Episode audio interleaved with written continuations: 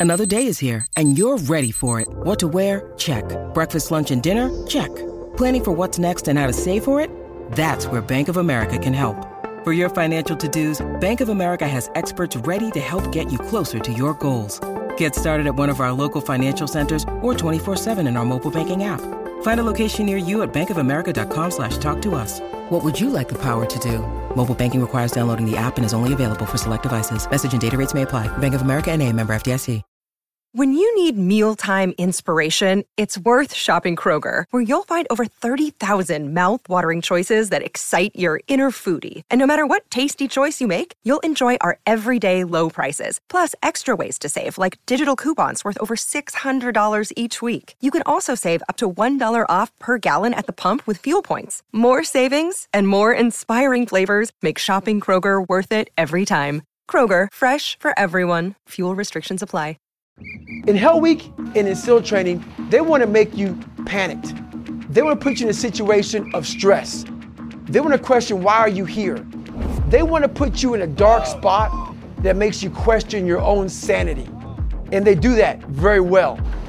And if you don't have the proper tools, you're going to quit. You have to learn and have control over your own thoughts. If you can't control your own thoughts and you have negative thoughts in there, you have to make a negative a positive to get through everything in life.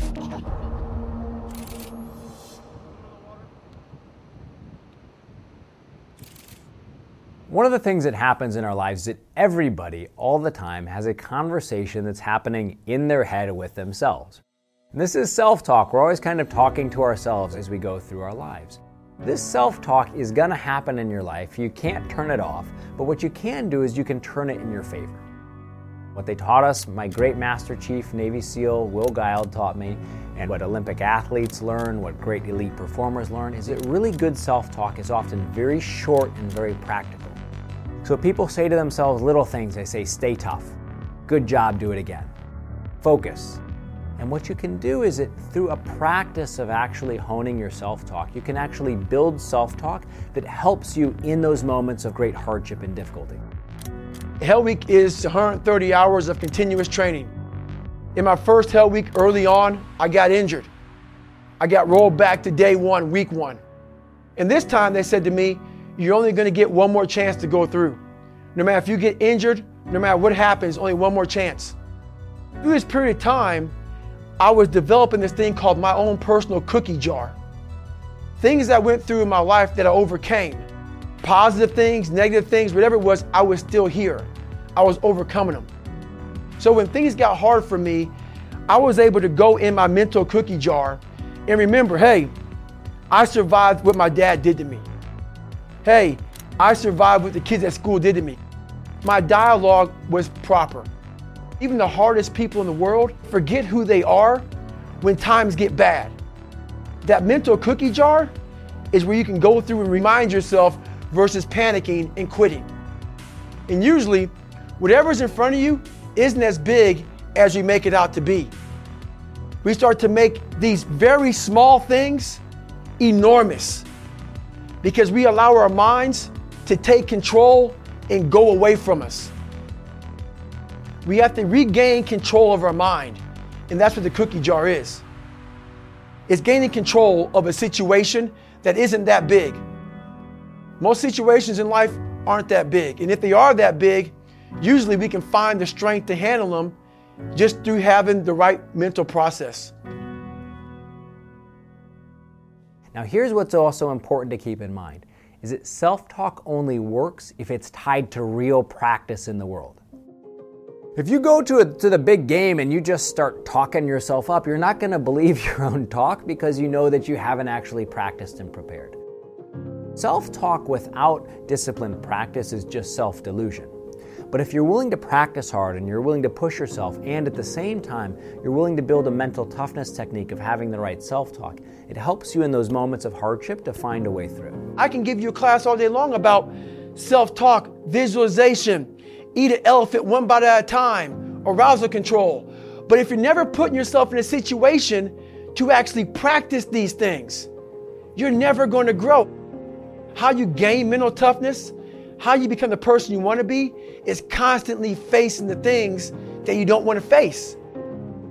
I don't think you can get better unless you're willing to get uncomfortable. Having lived with someone that was a Navy SEAL, his name is David Goggins, the mindset was just fascinating. At the time that I invited David to come live with us, I just wasn't getting better. I was doing the same thing every day, like so many of us. Wake up, go to work, come home, have dinner, repeat. I just wanted to get off autopilot, and I thought that he would be a great way to get in good shape, but also to just mix up my routine and get better. He had a motto if it doesn't suck, we don't do it, and that was his way of every day forcing us to get uncomfortable, to figure out what our baseline was and what our comfort level was, and just turning it upside down. One of the things that David said to me when your mind is telling you you're done, you're really only 40% done. In life, like a car, a lot of cars have governors on them. Let's say the speedometer says 130 miles an hour. You put a governor on a car, it may only go 91 miles an hour because that governor stops that car from going 130. We do the same thing to our brain. When our brain starts to go through suffering, pain, insecurities, when we start to feel uncomfortable with ourself, our brain gives us a way out. And that way out is usually quitting or taking the easier route. Everybody has a wall in their mind, and it stops us from going further. Most walls have a door or a window. You have to find that. And once you open that door or that window, you'll realize how much further you can go. And you're going to continue hitting doors and windows along this journey, but you have to have the courage to open them up to get to that 100%. So it's all about having the courage and realizing that we have a governor. We have to push past that governor and past our own mind games. People don't have limits. We put limits on ourselves. Get smarter faster with new videos every week from the world's biggest thinkers. And to learn even more from the world's biggest thinkers, get Big Think Plus for your business.